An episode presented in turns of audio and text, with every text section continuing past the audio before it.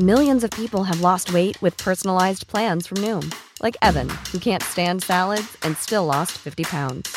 Salads, generally, for most people, are the easy button, right? For me, that wasn't an option. I never really was a salad guy. That's just not who I am. But Noom worked for me. Get your personalized plan today at Noom.com. Real Noom user compensated to provide their story. In four weeks, the typical Noom user can expect to lose one to two pounds per week. Individual results may vary. It's that time of the year. Your vacation is coming up. You can already hear the beach waves, feel the warm breeze, relax, and think about work. You really, really want it all to work out while you're away. Monday.com gives you and the team that peace of mind. When all work is on one platform and everyone's in sync, things just flow wherever you are. Tap the banner to go to Monday.com.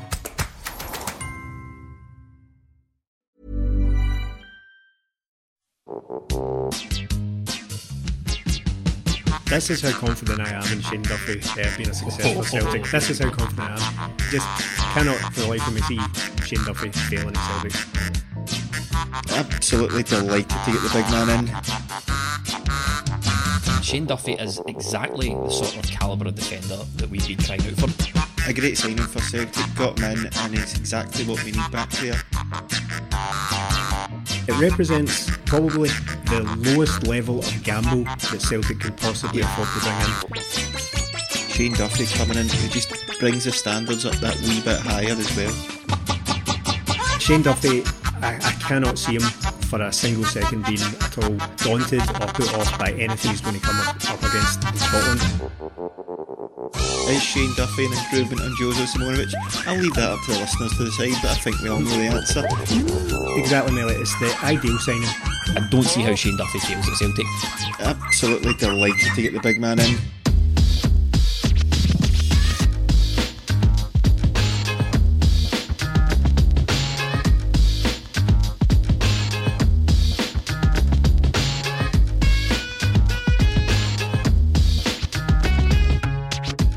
259 of the 20 Minute Tim's flagship podcast, and you all fucking know who we are. In the words of Stephen, just before we turn the mics on, I'm your host, Jamie. I'm joined by Stephen Yes, absolutely delighted to be here. and Martin Melly. Yes, also delighted to be here. And for the first time, guys, all season, we can begin this podcast with some good news. It's over. The pain is o- the season is over. It's done. It is complete. And it was wrapped up in wonderful style. This weekend, 11 men employed by Celtic Football Club took to a pitch in Edinburgh just to play out 90 minutes of association football that resulted in zero goals against Hibs. Um, and that is how I would sum up that match. As perfunctory as that, the miserable, stinking bookend, Stephen, to a season that promised so much. Yeah, yeah. I mean, I feel like I say this every week now, but it, there, there could be nothing more fitting for this season than a nothing each draw in which Celtic created a load of chances, didn't score any, and then came away with even further behind the runaway champions Rangers. But was that twenty five points? Eventually was in the end up. Gee, I mean that's that's woeful. I remember. I remember being gutted back then when Dick Advocaat was the manager because he, he was in a story in the paper or something like that where he, he claimed to have bumped into a load of Celtic fans in public. And it wasn't in the Brendan Rodgers way where apparently all the Celtic fans went up and thanked him for changing Scottish football and all that. Mm. Remember remember that part for Rodgers? It was quite the opposite. The Celtic fans were giving him pelters in the street and he just clamped them by chanting 21 at them. 21, 21. That was a bit of a count from Sesame Street there rather than It Dick was a bit Advocaat. country But Sesame Street. Was it racist? that, that that was his part though because they had romped to the league by 21 points the season before Martin O'Neill came in. This is 25 guys, 25, more than 20 years on. Well, more than 20 years on, Stephen. It's 77 points in total. Our worst points total since John Barnes, that famous season before um, before Martin O'Neill came in. Melly, you were on the Reaction podcast, which is something we've been doing um, this season, obviously, on Patreon. You were on the, and you made a point about when was the last time Celtic beat Hibs at Easter Road? Uh, I think I said it was 2014 in the league. They haven't beat them in so long. Hibs were out of the league for a few years after all, but we Yeah. beat them, we beat them in the cup when Rodgers just left in the quarterfinals, I think it was. But we haven't beat them in the league for a long, long time. And again at the weekend, it's the old bogey ground. It's, I mean, it's a bogey ground. It's a bogey season. It was, in many ways, Stephen, as you said, we've had so many things happen this season where we've went, aye, that, that sums up Celtic's season. But, but I honestly think we've been far too kind with a lot of that. I've heard a lot of people say, ah, well, that game pretty much summed up Celtic's season. No, no. That game was nowhere near as bad as this whole entire season has been for Celtic. I mean, to how would you simulate this season in 90 minutes? You would kick off with so much promise, and then after about 10 minutes, you'd get terrible, absolutely worse, concede two goals within about half an hour, and then just before half time, completely chuck it and throw in the reserves. That's probably how you could culminate this season in one match. Yeah, yeah, pretty much. Uh, I mean, this this game, I had a load of things that things I noticed about this game were that we've, we've talked a lot about how the confidence of this team is just completely broken and has been for a long time. And we've also had the discussion that basically the club as a whole, from top to bottom, just basically chucked it months ago. But uh, what I've noticed about this game, this Hibs game, is that another load of chances created, another load of chances created, but I feel like the easier the chance, the more nervous these players get. So everyone's perfectly happy scalping one for 40 yards because there's very there's diminished responsibility there. If you hit a shot for 40 yards, it's kind of like, ah, well, it's worth a go, eh? Worth a dig. Even though there- there's very little chance it's going to go in. But there was one with Elyounoussi, and I thought, oh, well, that's happened so much this season. He was clean through, and it was like a wee stutter step. He took a crap touch, and all of a sudden the keeper had just converged on him and, and snuffed it out. I thought, well, that, that's been happening so much recently. But is it nerves, Melly, when things don't matter? Is it is it nerves or is it? I'm you know I'm inclined to think now it's no nerves. It's like I might as well try something else because there's no there's no pressure, there's no impetus to actually perform well. I mean that game was, was almost Hibs. I don't I don't want to say reserves. That's been unkind, but it was a Hibs second string. Yeah, I don't know if it's nerves. I think it's just the sort of culmination of the season. When players aren't playing well, it just feeds into everything. You second guess everything. There's not a player in Celtic's squad right now you can go, he's bang on form, he's banging them in. Like, every player, like Odsonne Edouard during the week against St Johnstone, an absolute peachy a goal, great touch and finish. Then at the weekend, he just looks like a completely different player who can't hit anything.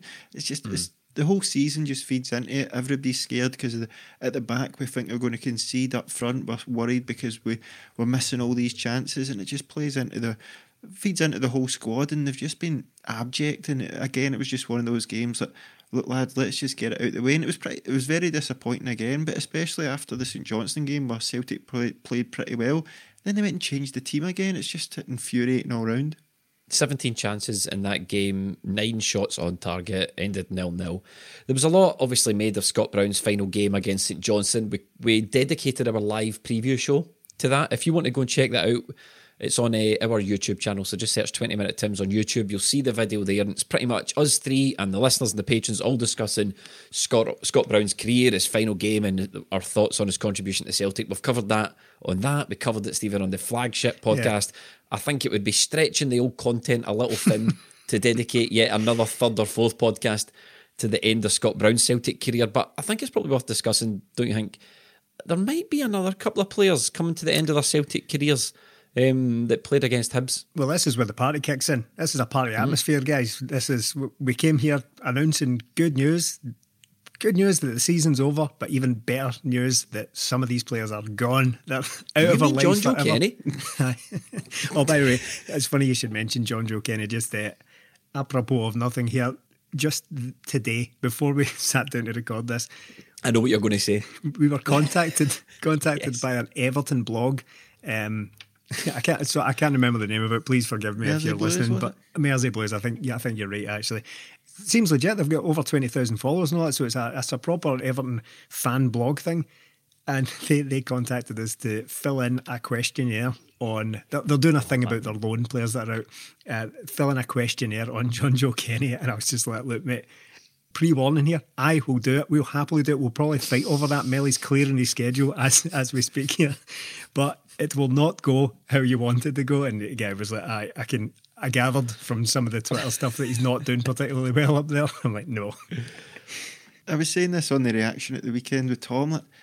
Yes, Shane Duffy has been a disaster. He's had some horrendous mistakes in there, but I have never seen a player like Jonjoe Kenny come in and for the sort of pedigree he's played in Germany, he's played in English top flight to come in and one of the one of the questions on it was what are his strengths, weaknesses? I'm like, well, I can't see any strengths whatsoever, and that's me being blatantly honest. I, I can't see anything that that guy done, and look, he's been here since January, so that's a lot of games. He's played in every game possible, and he's been terrible in nearly every single one. And I don't mean like just a throwaway terrible. He has been terrible. Nothing good about him. Nothing good going forward. Nothing good at the back. He's just honestly one of the worst players I've ever seen at Celtic. And we have seen some absolute dross over the years. You can mm. go back and name them all, but Jonjoe Kenny will firmly be my right back in the worst Celtic team I have ever seen. He is absolutely shocking, an absolutely gutless player that I cannot believe is a professional. I don't, I can't see where he's going to go next. Well, if his intention was to come up here and make history, then mission accomplished. Let's oh, face Oh, it. aye. He is now Melly's least favourite Celtic player of all time. So that's that's something. That's something he'd put on the CV.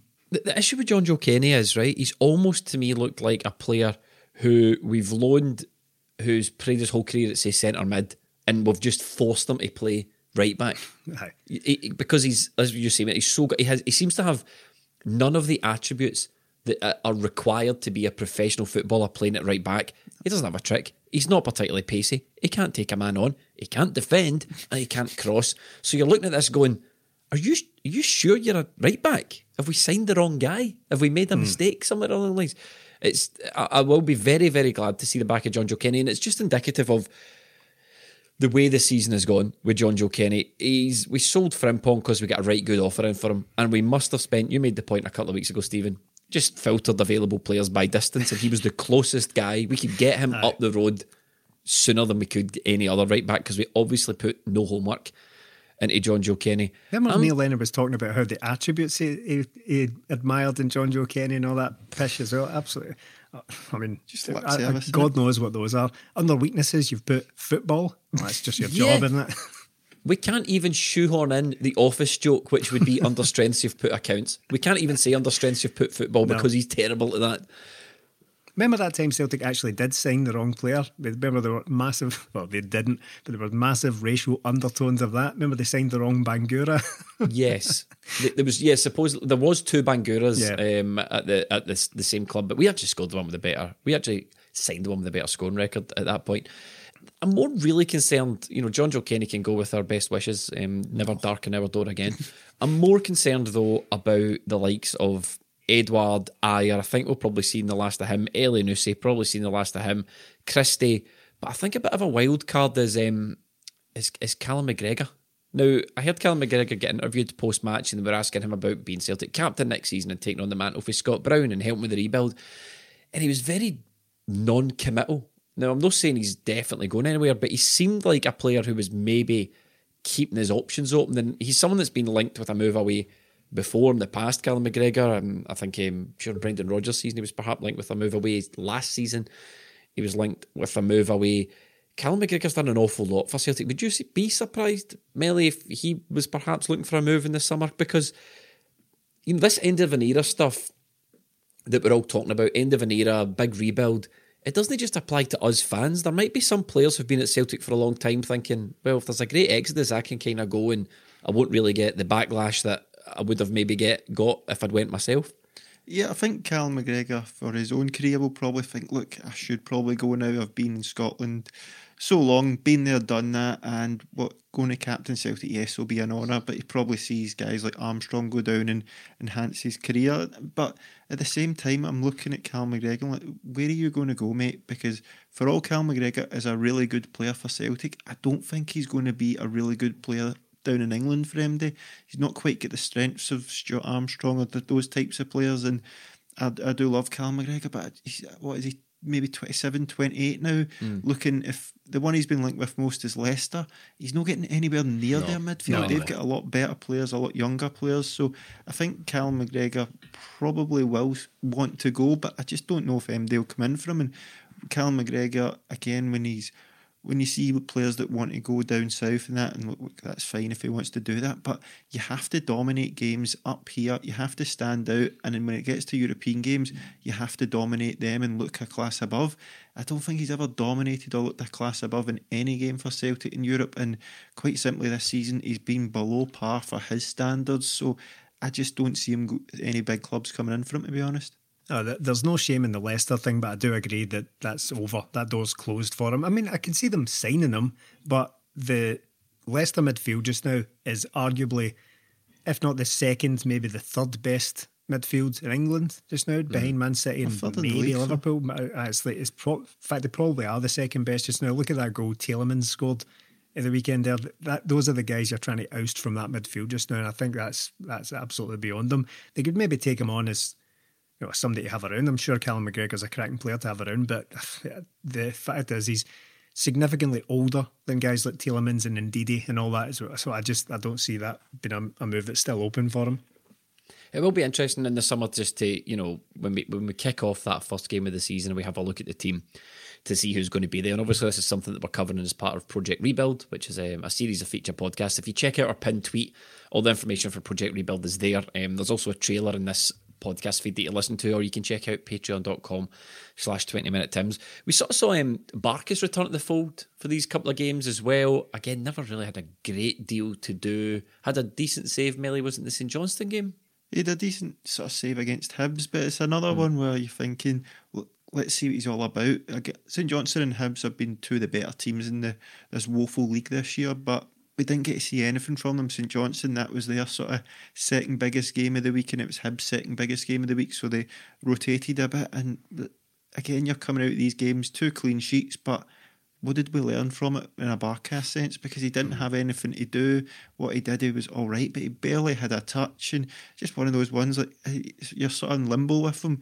Does a new manager come in and give him a chance, or is it best for Celtic to sort of cut their losses if MD wants him? It's going to be a difficult one. It's another position where you go, I'm not sure about Barkas, but if you were saying in the summer to me, do you want to give him another shot or do you want to bring in another keeper? I'd probably say I want in a new keeper. Hmm. it- it's a it's a tough one for Barkas, isn't it? Because he's signed a big contract, and I'm sort of the opposite from Ellie. I'd, I'd be inclined to give Barkas another crack at it. I, I don't. I think he's less likely to leave than anyone else. You know, the the odds and Edouards and Ajers and all that. I think we might still have Barkas next season. Probably. Uh, it'll just depend what his um, what his popularity is like back in Greece or or elsewhere. I, I really don't know. I know there was a little bit of chat that. Do you remember the Greek uh, journalist we had on ages ago, right at the very start of the season? Actually, I saw he was tweeting about how Celtic are probably looking to replace Barkas or hmm. certainly in the market for a goalkeeper. So whether he knows something that we don't and plans are afoot to get him back up the road, I don't know. I would be disappointed to lose Barkas, not because I'm bowled over by how great a keeper he is, but just I would just regret this season for him because it just hasn't worked out. I don't know, mm-hmm. still don't know if he's a good keeper or not. I, I haven't been able to make that judgment. I know a lot of people have basically just written him off. I'm not going to argue with that. I, I've not got a leg to stand on when it comes to defending Barkas. He, he's he's not been great but he's hardly played in the second half of the season, and I would it would just be one of those sources of regret that we never really got to properly make our minds up about him. That said, all that I've just said there about Barkas that applies to Klimala, and I didn't care. I was I said that look, just because we've not had the chance to make up our minds about him doesn't mean the staff haven't. You know, Yeah. they, they they see him all the time. They see Klimala in training. They bring him off the bench, and they've decided that it's worth cutting the losses with Klimala. So it might be the Did you same see with that thing about Barkas as well. Wages? Do you see what he's No. getting paid at Real? New- what's it called? Um, New York City or whatever team he went to? Red Bull. Did he Yeah. go Red Bulls or did he go to City? Red Bull, I think it was. Yeah. He's getting 800 grand a year. He's on 16k a week at, Red, at New York Red Bulls. He would have been on about three or four at Celtic. He's, I think he's five times these wages, whatever the whatever the, the name for doing that is, winning the lottery. And so no wonder he went. Um, Hibs, I've got a, a decent keeper, Marciano. He's out of contract in the summer, Melly. Do you think he'd be one worth looking at? Mm, nah, to be honest, there's another one where he, he's looked all right when I've seen him, but again, if Celtic are going to sign a player from the, the league, they have to stand out and do something a bit spectacular and look like they're better than what we've got. And uh, again, it's just going to be another guy that you'll look to replace in a year from now. He's not going to be a standout. Of course, a Neil Lennon signing, wasn't he? Is he not a Dudu Dahan Neil Lennon signing? Exactly what I was about to say there. Right? Oh, Dudu will be walking into Celtic Park this summer. Go, All right, guys, what's happening? And then realise that Neil Lennon's not here anymore. Um, we discussed Melly on the previous show as well, though we didn't get to see a full 90 minutes of him.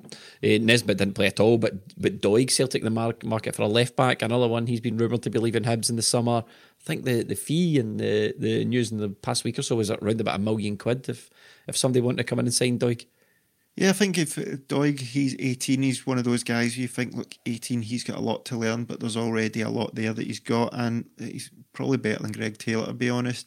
Um, I'm trying to get the balance between signing players from the our league who are good enough and just thinking about how many players we actually need. So it might be an Yeah. idea to get some guarantees in there, and I think Josh Doig could probably be a bit of a guarantee. We've seen he's had a good season with Hibs. Not been the best any time I've seen him against Celtic. So again, I need to judge him on that. But I think there's plenty for him to learn, plenty for him to do. And as I say, it's it's quite an easy win for Celtic. And as Stephen always says, if we're going to sign these guys, it should be through the filter of Celtic. Then they move on after that. And at 18, Josh Doig is perfect for that. with trying to judge the suitability of these players to Celtic, uh, there's a lot of factors involved, and one is can we do better? You know, it's like are we just simply taking a look at how crap Celtic have been this season, looking across the road or across the, the country to Hibs and thinking, well, you know, Doig's better than Greg Taylor, Marciano's better than Barkas, Nisbet's better than Ajeti. Yes, I'd, I'd probably agree with all of those things, but are they going to push Celtic to the next level? I don't know. I don't know. Hmm. But at the same See, time, I that's do the agree problem with we're in, isn't it, Stephen? Yeah. We're, we're absolutely soaked down by this lack of any sort of scouting and recruitment that we're thinking, we kind of know he's good, so the club can't really fuck this one up if they sign him. He might See, be I decent. was thinking about this though as well, Melly, when you said he's better than Greg Taylor. I'm like, aye, but he's not anywhere near as good as who we've had previously. Yeah, so what, what it, it's quite it's like a sleight of hand the club can do. What they do is they they have someone great and then they bring in someone absolutely terrible, and then you just accept.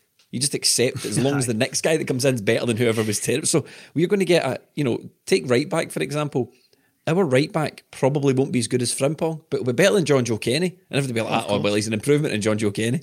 Are you saying Celtic are doing to us the, the famous Donald Trump art of the deal thing? Make an offer to someone that's so ridiculous that the other offer, the counter offer, will seem appealing in Yes. comparison to it. So Aye. they're saying, they're saying Here, here's Boli Bolingoli, and we're all absolutely appalled by it. And they go, they just slip in Josh Doig. Like, wow, that, that's a cracking, that's an absolute cracking move. suddenly yeah. starts to look a bit more appealing. Um, I mean, it all really depends. I would just when I said to you in the previous show, Melly, that I was a bit nervous that Celtic had been like with anyone at the moment, really, um, without a manager in sight. I honestly thought it would be today.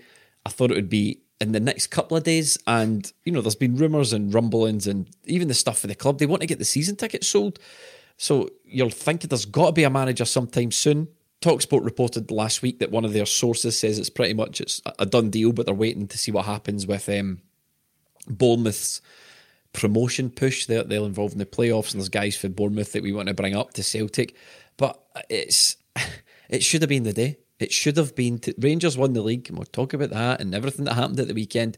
You wipe all that off the back page by bringing in Eddie Howe today, and you know people like other reports close to the thing that are in the press. Stephen have said, you know, Eddie Howe's made it clear he's not taking a job to the summer. I but he might have said that when he didn't have any job offers. I, I, I, don't really understand why we are being leveraged against Eddie Howe's desire to just spend some more time at home. If He's got some box sets he's working through. He- you know, He's we probably started fucking lockdown. 24 and said, Don McKay's like, "Ah, mate, there's 24 episodes in a season. He's like, I need to finish it. I need to see what happens to Jack Bauer. But it's, um, it's, I don't understand. I have completely don't understand it anymore. I really don't. If he's more or less agreed to be Celtic manager, right? And that agreement has taken place in the last week or so, what what's going on? Just get him up here, get him announced so we can all be a bit more positive about things. I'm so utterly exhausted of seeing the words stock exchange and the time 2.30 as well. I feel like every day. Tomorrow it's going to be announced at 2.30 uh, that Eddie Howe is the, the, the manager.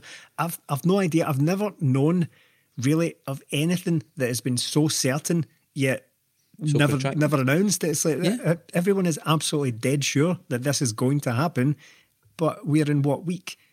seven, maybe, Mm. of this being an imminent announcement. Eddie Howe's a done deal. It went, it went even further this week that, as you say, Talksport and various other outlets were reporting that it was about to be announced. It's still nothing. Still absolute silence. I can't. I, I would. I'd love to know if there's if this has ever happened anywhere else.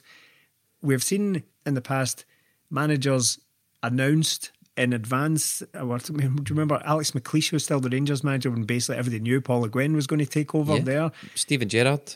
Steven Gerrard had been announced well in advance as well. But have you ever seen anything like this where it's everybody knows it's about to happen, on the verge of happening, but there's been no official word anywhere at all, and it has dragged on for the better part of two months. I've, I've And- uh, honestly and the never best experienced thing that can happen is the old TMT cuss.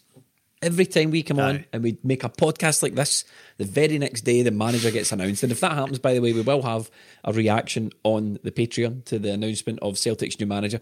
But Melly, it's, it's I just don't understand. I, I, I genuinely cannot think for the life of me why this has not been announced yet. Why why we're being uh, so say the, say the prospect is right. We're holding off because Mr. X has got a contract with Bournemouth and he wants to wait until he dis- he sees what's happening with Bournemouth before he makes his mind up on Celtic, or he wants to give his full focus to Bournemouth before he signs on the dotted line with Celtic. Right, fine. How does that affect Eddie Howe? Is Eddie Howe saying, well, if that guy decides to stay with Bournemouth, I'm not coming to Celtic? Celtic can't run a business like that. No. No, I don't think. I think it will be the latter. What you said that the whoever he's wanting to bring uh, with him will be wanting to concentrate on Bournemouth, and that's fine. Like Celtic are in a shit show this season. It's no Bournemouth. How much? fault. How difficult is it for somebody to say, "Yeah, I'll come to Celtic"? Though, that, I mean, that's it's- really all we're not- asking the guy. but it's it's the whole thing's just because of this season. It's been such a a terrible season. We want this sorted now, and it doesn't really work like that all the time. And that's Celtic's fault. They deserve everything they get after this season. But I think it will just be a case of get this. I thought it'd be. I'm starting to lose patience a bit as well. If it doesn't happen this week, I will really start to lose patience because all the excuses are pretty much gone now. The season's over. What else can be happening here? It has to be happening this this week for me. Within the next week, Celtic need a new manager in because I've said I've been calm, I've been patient, but now the season's over. We need to start getting things in motion now. And look, you can't be going into nearly June without having putting season tickets on sale. It's utterly shambolic. Imagine it Bournemouth was are playing tonight. I imagine. it- I mean, where would Celtic be if it isn't Eddie Howe? Honestly, because they've not even been linked to anyone else apart from Roy Keane about ten weeks ago. It seems like, but uh, Bournemouth are playing tonight, so we might, we might know a wee bit more soon. There in the the playoff semi final, is it? Um, against Brentford. Part of me would actually like to see Brentford go up just to see Ivan Toney inevitably score about 18 or 19 goals in the Premier League next season. Further rubbing that in. We'll never hear the end of that. Never ever. He's. No, I mean, I'm surprised. That, eh, I'm surprised that it's been so quiet. We'll never hear. Maybe we could go back in, in for him. You know, another whatever it would cost us now, 30, 40 million 35 quid to try and get him up.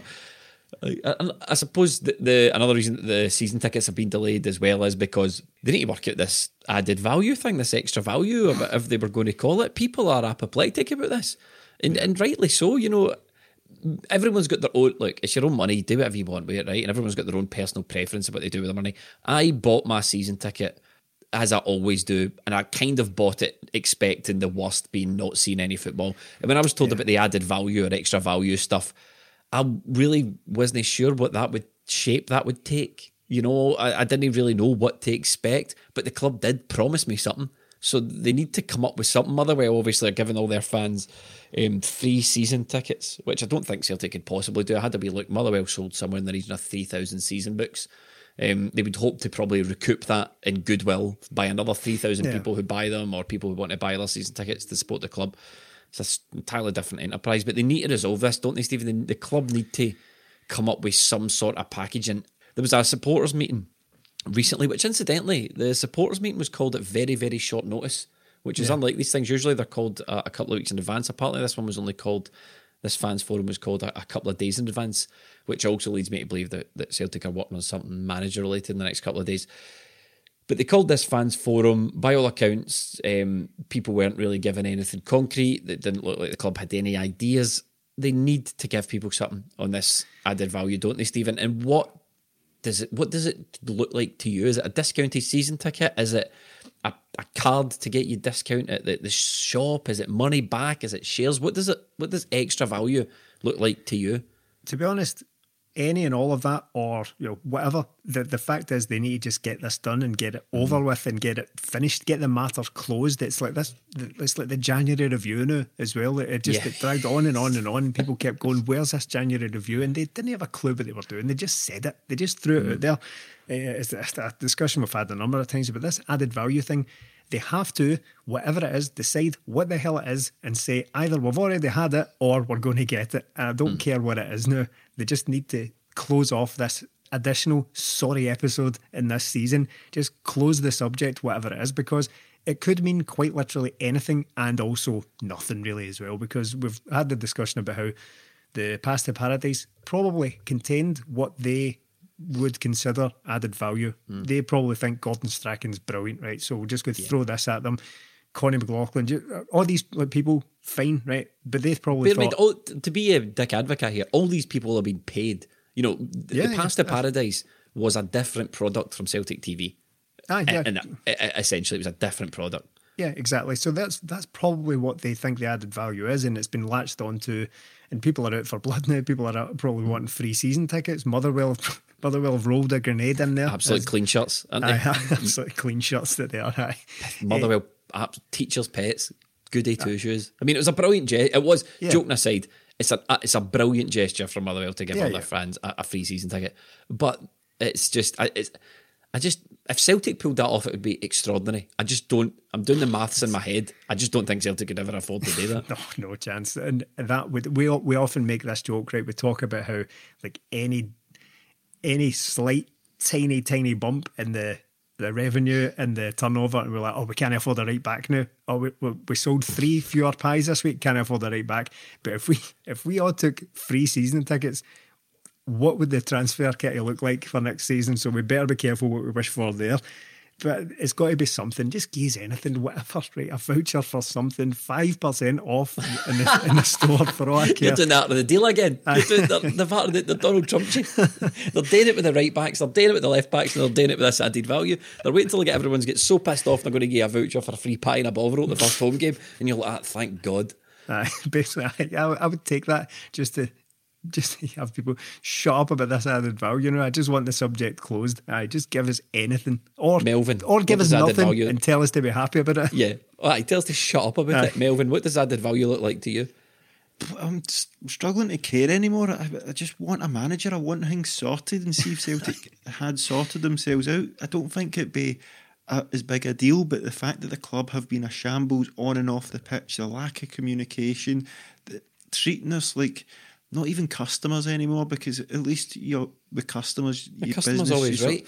Exactly, but they've just went, oh, the customer can't even speak the now, so just don't look at Twitter and we'll be fine.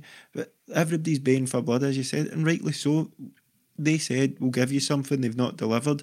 Celtic really, really need to deliver with this management and a sort of plan going forward because we've asked for some sort of communication. We've had wee bits here and there, but we always come away from it saying that told us absolutely nothing. Hmm. Added value, what we getting? Nothing. January review, what did we get? Pretty much nothing.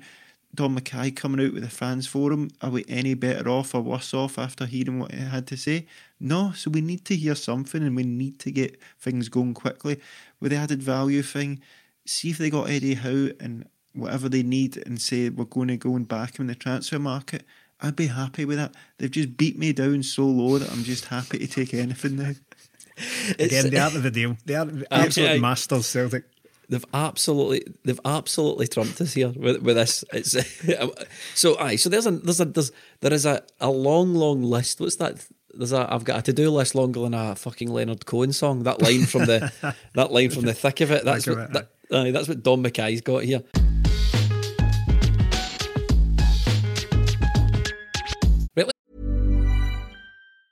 When you're ready to pop the question, the last thing you want to do is second guess the ring. At Bluenile.com, you can design a one of a kind ring with the ease and convenience of shopping online. Choose your diamond and setting. When you find the one, you'll get it delivered right to your door. Go to Bluenile.com and use promo code LISTEN to get $50 off your purchase of $500 or more. That's code LISTEN at Bluenile.com for $50 off your purchase. Bluenile.com code LISTEN. I'm Sandra, and I'm just the professional your small business was looking for. But you didn't hire me because you didn't use LinkedIn jobs. LinkedIn has professionals you can't find anywhere else, including those who aren't actively looking for a new job but might be open to the perfect role, like me. In a given month, over 70% of LinkedIn users don't visit other leading job sites. So if you're not looking on LinkedIn, you'll miss out on great candidates like Sandra. Start hiring professionals like a professional. Post your free job on linkedin.com/people today. Hey, I'm Ryan Reynolds. At Mint Mobile, we like to do the opposite of what Big Wireless does. They charge you a lot, we charge you a little. So naturally, when they announced they'd be raising their prices due to inflation, we decided to deflate our prices due to not hating you. That's right. We're cutting the price of Mint Unlimited from $30 a month to just $15 a month. Give it a try at mintmobile.com slash switch. $45 upfront for three months plus taxes and fees. Promo for new customers for limited time. Unlimited more than 40 gigabytes per month. Slows. Full terms at mintmobile.com.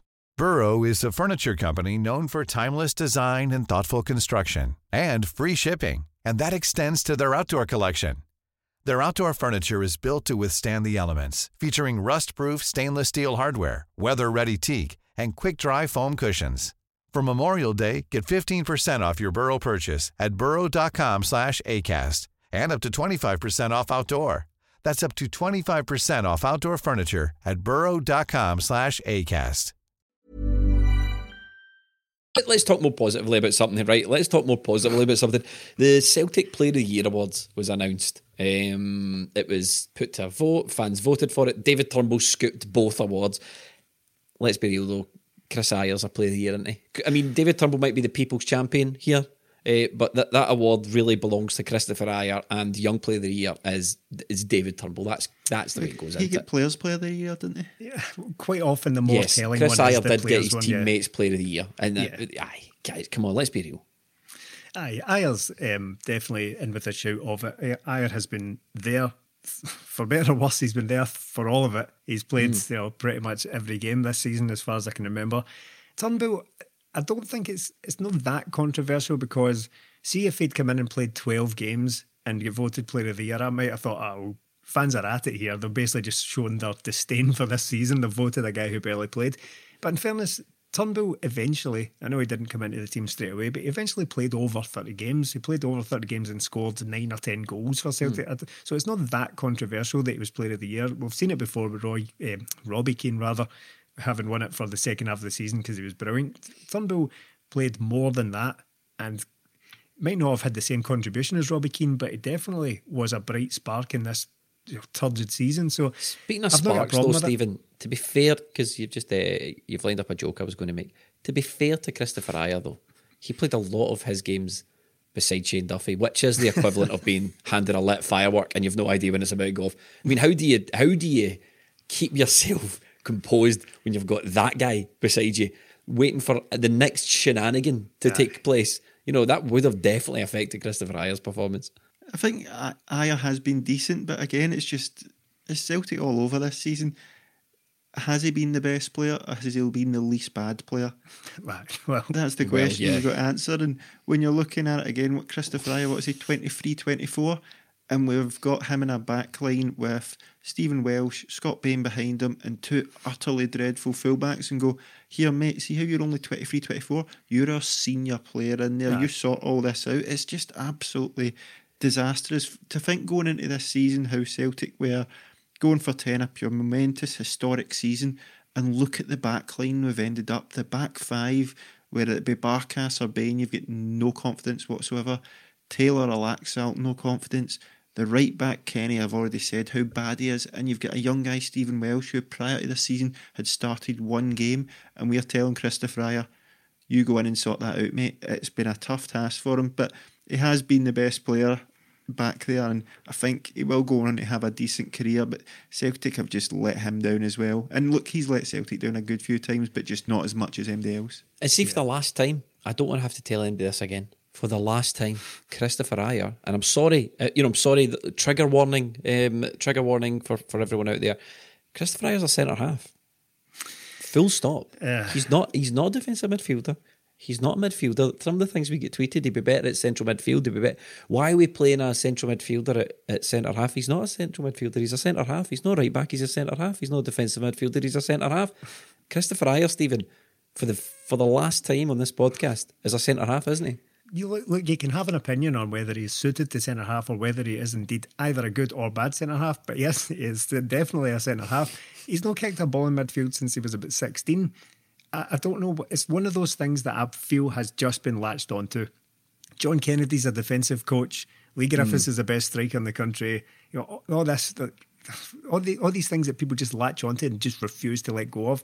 He's definitely a centre half. He plays there all the time for Celtic. He's been there for about four seasons for Celtic. He played there for Kilmarnock. He plays for Norway at centre half. That's definitely what he is. The, some of the best defenders of all time converted to centre half from something else. And it hmm. never really follows them around to the extent that it does with, with Kristoffer Ajer. Now, that's maybe a failing on his part. If he was Rio Ferdinand, if he was Fabio Cannavaro, if he was someone else who had played in midfield and been moved back, maybe people would shut up about it and think, well, he's a brilliant centre half, maybe. But the fact is, there's just no point in latching onto this this flimsy logic anymore. He's a centre half. You can think he's a bad centre half, fine, but he's never a midfielder. He was he was definitely he was definitely my player of the year, but I can understand Melly, as you said, David Turnbull winning least bad player of the year, uh, twenty twenty one. Um, look, I forgot how much, and I'm just going to come out with it. I forgot how much I hated seeing Rangers win the league. I forgot how much I hated it. And we're not even talking about the fans. We're talking about the rotten players, the trophy at Ibrox, even the. eh, Look, I'm a petty man, right? there is just something so tacky about red, white, and blue. Ah, yeah. It's revol- It's repulsive to me It's seeing red, white, It's- and blue. It's the flag. It's the butcher's apron, and it just triggers. It triggers I- something deep I'm- down I'm not even inside still. Yeah, that there's that, Stephen. But see this, see the, the the red, white, and blue, just the primary colours, red, white, and blue. I don't know if they are primary colours, but who knows, right? that just screams to me Sports Direct. That, that screams to me Sports Direct mug. That's what that is, and that's Yeah. what their whole f- trophy thing reeked of, and um, just I'm repulsed by it. And then their fans, um, the most obvious thing in the world, Oh. Stephen. I think you tweeted from our account something along the lines of, "What was it? They- They're completely incapable of not being raging." What was it? Uh, I just I can't remember exactly. Was was completely incapable of celebrating without being raging. Because I mean, like football fans get angry. But it's been thrown back at Celtic fans that I but used through a fence at a bus or whatever the hell it was. But the entire point of that was that it was a protest, and protests, by their very nature, by definition, are about anger, about making making up a point in anger. It doesn't matter if it goes too far or anything like that. Right? Uh, That's not the point I'm trying to make. But a protest is, by its very nature, angry. Why is your celebration angry? Why are you so happy you're raging? Why? Oh, we've won the league. I'm heavy raging. Smashing each other's heads in with balls. Got to go and jump in each other's heads. Aye, look, we, that's exactly what we are planning to do. This is our end of season party, so we're all going to absolutely batter our heads in after this. After this, get pissed up and bottle each other. Ten years, Melly, just about we've won everything. No once have we done that. No once. Not even came close. No, not at all. And I think there's, I always say there's two levels. There's Huns and there's Rangers fans, and like we know what they're like. And again, going back to it at the weekend, you could knew it was coming. Every single cell, every single person out there would go, "There'll be trouble tonight." Why is that? Because we know what's going to happen. A club built on hate. It's the only thing they know. The only thing they know is anger. Even when they're celebrating, it has to be anger. And it, like, it has to be something done about it now. That those are Yeah. shameful, shameful scenes, and it's not the minority. It's not a small thing. This happens every time they go out and do this. Every time it happened a few weeks ago. It happened during lockdown with a stupid statue shagging as well. It's hatred, hatred, and anti-Catholic bigotry, and people are just scared to say it. They just go, Yeah. "Oh, it's it's just this that pandering to it." The SFA pandered to it. I think the government sort of pandered to it as if it's just a small bunch. No, it's not. It's probably the majority of them. It's mental. In 2021, you've got people whose pastime is rampaging through the streets talking about hating Catholics, and we just don't have anyone seemingly in government or in the football association. Just Steve, they just come out. They just should come out and call it what it is. And the longer they say these aren't football fans, Oh that- God! that's oh, a- I've just shifted my seat there. Right, that that's that sentence that is there. the cop out of all cop outs. the SFA and Rangers, they're not real fans. No. What you're doing is you're absolving them. What you're saying is when you say they're no football fans, what you're saying is there's absolutely nothing we can do about this problem because those people aren't football fans. well, what you need to say is how the fuck do we solve this problem? Because these are football fans. See the, the football fans thing. They're, they're not football fans. I hate that. Right, and They're I not Rangers it. fans. Aye, I- Well- I hate it on any side. Uh, see, whenever that is dragged up, whether, whether it's Chelsea, whether it's I don't know some some racist Russian team or whatever, whatever the case it is, right? Do you know one one of these things Yeah. that comes along and some Yeah. vile fan group just misbehaves? Ah, these guys aren't real football fans. And and the latest one is Rangers. There, that is the only thing we know about them. That is the literally the only thing that is not a variable. It is not an unknown. They are football fans. That's the only reason we're talking about them. It's the one thing, the single detail that links all of them. Everyone in that crowd was a football fan. There's mm. absolutely there's no getting away from it. Apart from the football gear, the songs, spending all their time and money on football, the season tickets. Apart from that, these Yeah. guys are not football fans. I don't this was a police investigation where they had, you know, how they have like the, they have the pin board and then they have all the pictures and the red string, right? You would sit down and the start of this investigation would be right. What do we know? And at the centre of that would be Rangers fans. That's exactly yeah.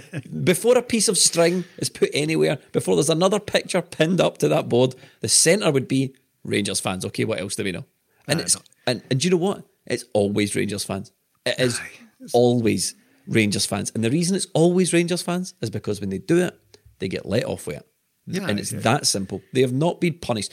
They were punished by UEFA and the stadium was closed for racist chanting. They then come out and have this big Glenn Kamara, we're anti-racism thing. And I said at the time, I'm so glad to see Rangers take a stand against racism. And I said on this podcast, because it's going to come and bite them in the arse. Now, Yeah. Rangers fans have been on video all weekend singing racist songs, racist chants directed towards Irish Catholics. That's the problem, isn't it? It's and not- always sectarian chants. Instead of just coming out and saying it's racist chants, it will always be ah, it's sectarian. That's that's not quite as bad, is it? But whereas anywhere else we'd go, that's racist and call it for what it is. We we pander to it and go, oh, it's just sectarian. It's, it's I've part of made the up a special here." word for it here in Scotland. We call it sectarian. But Rangers should be right out, just like they did with Glenn Kamara, right out and condemning this instead of this mealy mouth pish. But obviously, you can't do that because that's their customers. Yeah, and the, the easiest thing in the world as well would be to listen to this and look at us, our you know, reaction to this, and be like, "Ah, sour grapes. Yous are gutted. Yous are heavy raging that this Rangers Ah, have won the league. raging, won the league months ago. You won the league about six months ago. I don't care about that. It's, we're we're specifically mentioning that carry on in Saturday night, which was an absolute disgrace. I, I'm not sour. I've not got any sour grapes about losing the league anymore. I came to terms terms with that a long time ago. It's just that that absolute fiasco we saw once again. And it's every few weeks. It seems like now as well. I'm just glad. I'm glad it's over. But th- there was a video circulating on social media, supposedly about the players singing "Sweet Caroline" with the, the line "Fuck the Pope" in it or whatever. Rangers have come out and said that this video has been doctored, which is you're laughing. Look, super easy to clear this up. Rangers just shows the original. Whoever filmed it will have the original, so just shows it. If it's been doctored, it, this could be cleared up by the time this podcast's out. They'll go, "Here's the original." So what we'll do is we'll just leave that there because Rangers will undoubtedly be at pains to release the original video, and the video does show guys like sticking the middle finger up and giving the Vickies at, the particular point where it is rumoured that they've sang "fuck the Pope." Might be sheer coincidence. Might be sheer coincidence. Um, and you know, I heard from a wee, I heard from a wee mouse that told me that Al, Allan Al McGregor had a lovely party at his house, um, and there was, you know, everything was above board there as well. The songs were all above board at Al McGregor's bit. You couldn't hear them from the street um, at Al McGregor's bit, apparently. So that's the Huns. Now, there's only one thing left to do for this season, Stephen, this end of season. Every season, when the season kicks off, and it's become a bit of a special speciality for me, I must say, and become no bad at it. We sit down and we, a clock is right once a season, Mel, is that what you're saying? um, we pick our, or we state rather, our bold predictions. This has become a 20 minute Tim's tradition. Every season we sit down, we have bold predictions. We also pick our young player and player of the year who we think is going to win these things. Now, I'm going to run through them, give you guys an opportunity to Are react. you, you opening the envelope? Are you opening the glittery envelope right now? Open it. No, no, it's not glittery. It's Brendan Rodgers' envelope where he wrote down three names of people that were going to disappoint him. So, Melly, your bold predictions, as predicted back in August for Young Player of the Year, which we always start with, was Jeremy Frimpong. Right? Mm. Stephen, your Young Player of the Year prediction, David Turnbull. Oh, there we go. That's one on the board. I'm happy now. I- I'm not going home empty-handed. I've I've got Not one on the board. And my uh, my young player of the year was uh, Frimpong. Nobody picked um, player of the year. Stephen, you picked McGregor. I picked Edouard for player of the year. Melly, however, Martin Melly, football expert, brains of twenty minute Tims, football Celtic rain man, knows his stuff. He's, how many coaching courses have you been on, Melly? How many hours of coaching? Hundreds of Oh, hours of coaching. too many to name, mate. Too many to name. You, you know, you know a player when you see one. Who did you think was going to be Celtic's player of the year? Mr. Shane Duffy. Thank you. Shane Duffy. Shane Duffy. Player of the year. Right, okay. Stephen, yes.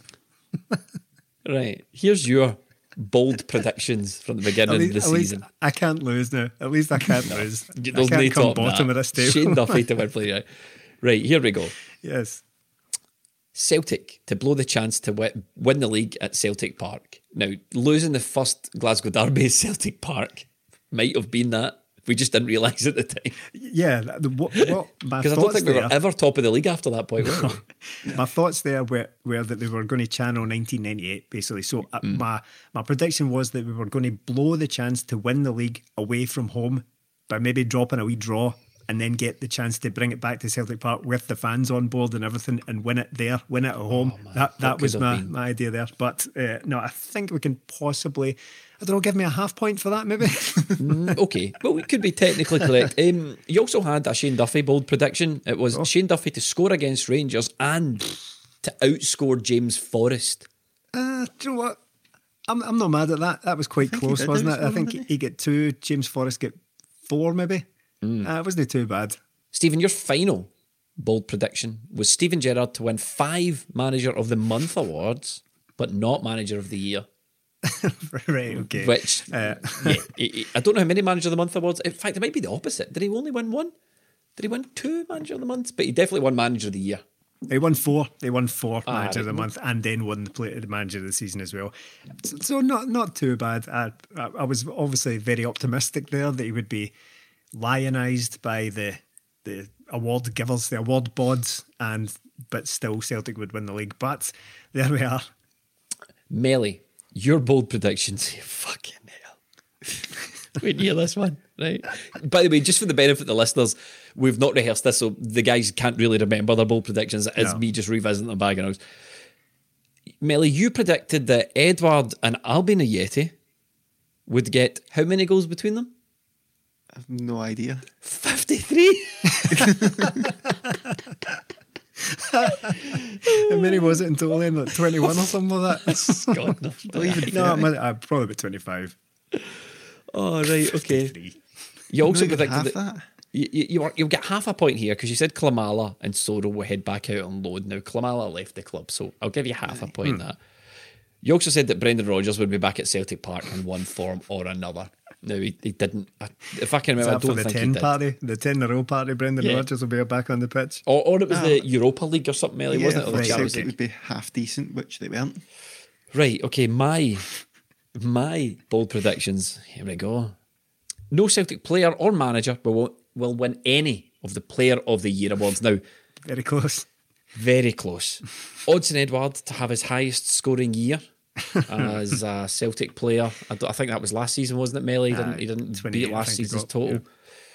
And Neil Lennon's last season as Celtic manager, as predicted at the beginning of the year. Now, admittedly, Oh. Melly, so that wasn't bold because my logic here was if he wins the 10, he's going to go. If he loses the 10, he has to go. So Right. that was that was a that was a bit of a, a win-win for me. So that's the bold predictions. Now, this isn't the last flagship podcast of the season. We will be back with the flagship podcast when Celtic make a managerial announcement. We will release a flagship podcast the following Monday, whenever that might be. Might be next Monday. Hope it's next Monday. The coverage will continue on Patreon throughout the closed season with Project Rebuild, Scouting, the O'Neill Years, the pub quiz. We're going to be doing stuff for the Euros. We're going to launch a whole summer programme. That'll be released in the next week or so for you guys. If you want to check that out, patreon.com slash 20 minute tims. And look, if you just like what we do on the Monday podcast and you just want to support us a little bit and you're not too fussed about the extra content, which a lot of people do, patreon.com slash 20 minute tims. You can support us from about two quid a month on there if you want to help us keep the wheels rolling on this here flagship. Ships don't have wheels, Stephen. no, no, they do not.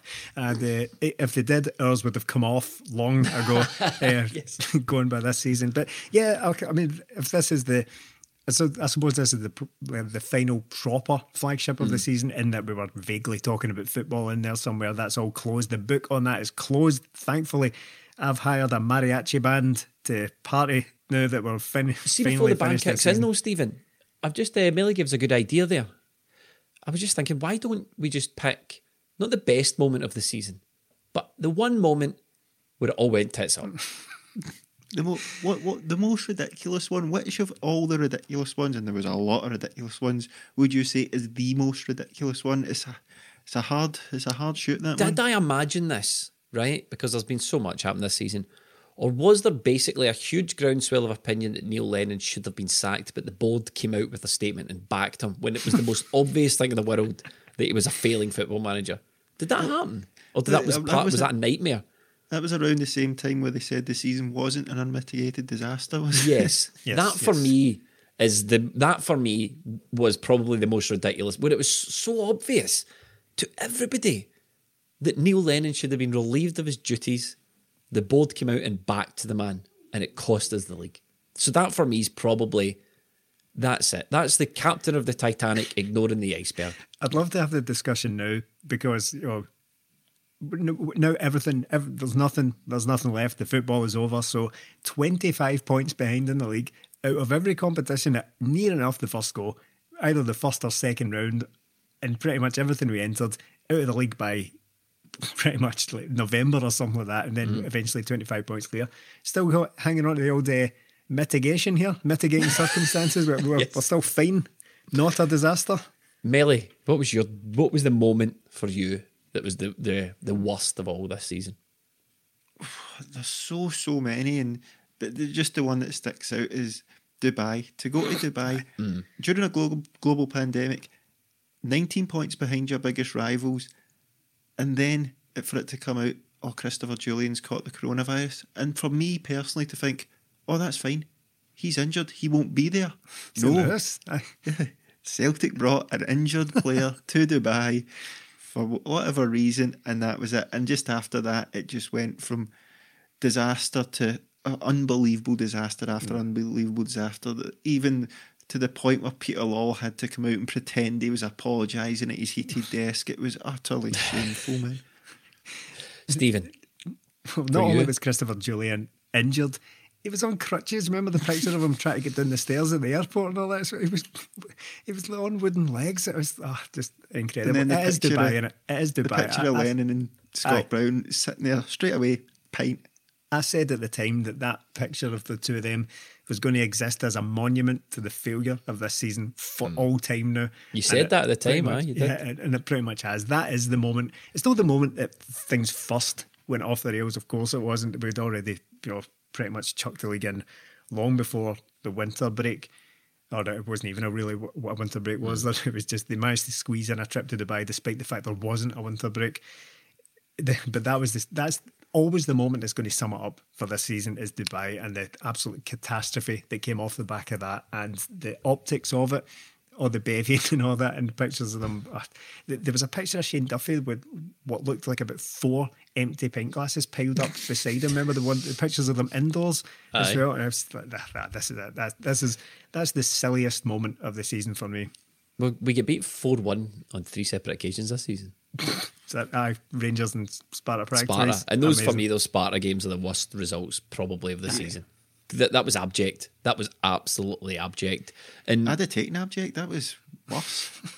I couldn't think of a word worse than abject. Melly. Neither really could sorry. Melly Right. Uh, and on that, let's listen. Um, we just want to say thank you to you guys. Um, thank you so much for sticking with us this season. We know Celtic has been an absolute chore. We really appreciate all your support, particularly to the people who support us on Patreon and allow us to cover Celtic in all the various and many and varied ways that we do. We really, really appreciate it. And we're so thankful for everyone on Patreon and everyone and everyone who's not on Patreon. If you retweet us or you leave us a review or any in any way that you support the podcast, we we see it and we are very, very thankful for it. Yeah, absolutely. Exactly what I started saying, but before we kind of branched into it, I'm glad we did though. I'm glad we detoured into the, the moments of the season. mm. But I was I was just about to say that yeah, we're, we're extremely grateful for all all the support this season. It has not been easy. It has not been easy at all. It's not been easy to turn up every week and sit in these chairs and basically say the same thing for about four months solid. But we we got there eventually. Looks like we've made it to the end, as Blur once said. So it's it's finally over, and it's just a genuine thanks to everyone who's listened because you know I wouldn't have blamed anyone for just drifting away from Celtic altogether this season, just thinking let's I'm going to ignore it and hope everything turns out all right next season. Yeah, obviously, I'd like to extend my thanks as well. It's been the toughest, and I, I just think it it has been the worst season ever. It has been so bad, and because of like social media and that, it's just constant. You're constantly entrenched in it, but at the same time, you're sort of getting each other through it, aren't you? It's just, it's just you have to get through it. We have yeah. to get to the end. It could have been worse. No, it couldn't have been any worse. Been worse. It literally couldn't keep the manager on for so long 25 points, Dubai, everything. But we've made it to the end and we're thankful for everybody's support. We went through every phase as well together. Oh, all of us. I'm not talking about us three, but us three, of course, and the extended 20 minute Tim's family. Mm. the, the, all the screaming 20 maniacs worldwide, brother. Um, we went through the phases where it was gallows humour. It was mm. that first you know, when things start going really badly, as a football fan, there's that kind of shared, oh, this is murder in it, then you can have a wee joke about it. And it went so beyond that, it was unbelievable. It, it just became abject misery. There's another appearance for that word. It became so bad, then it got funny again, and then it was terrible, and then it was terrible, and then it was worse. And here we are. Here we are at the end. So, yeah, we, we got there together. And on that bombshell, we will end. Thank you so much for listening.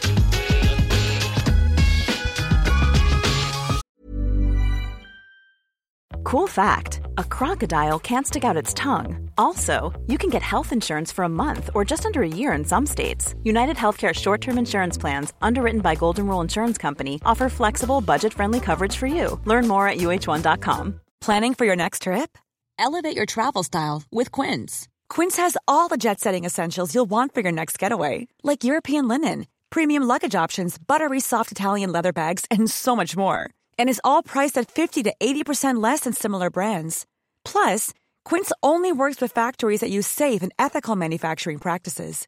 Pack your bags with high-quality essentials you'll be wearing for vacations to come with Quince. Go to quince.com/pack for free shipping and 365-day returns. Normally, being a little extra might be a bit much, but not when it comes to healthcare. That's why United Healthcare's Health Protector Guard fixed indemnity insurance plans, underwritten by Golden Rule Insurance Company, supplement your primary plan so you manage out-of-pocket costs. Learn more at uhone.com.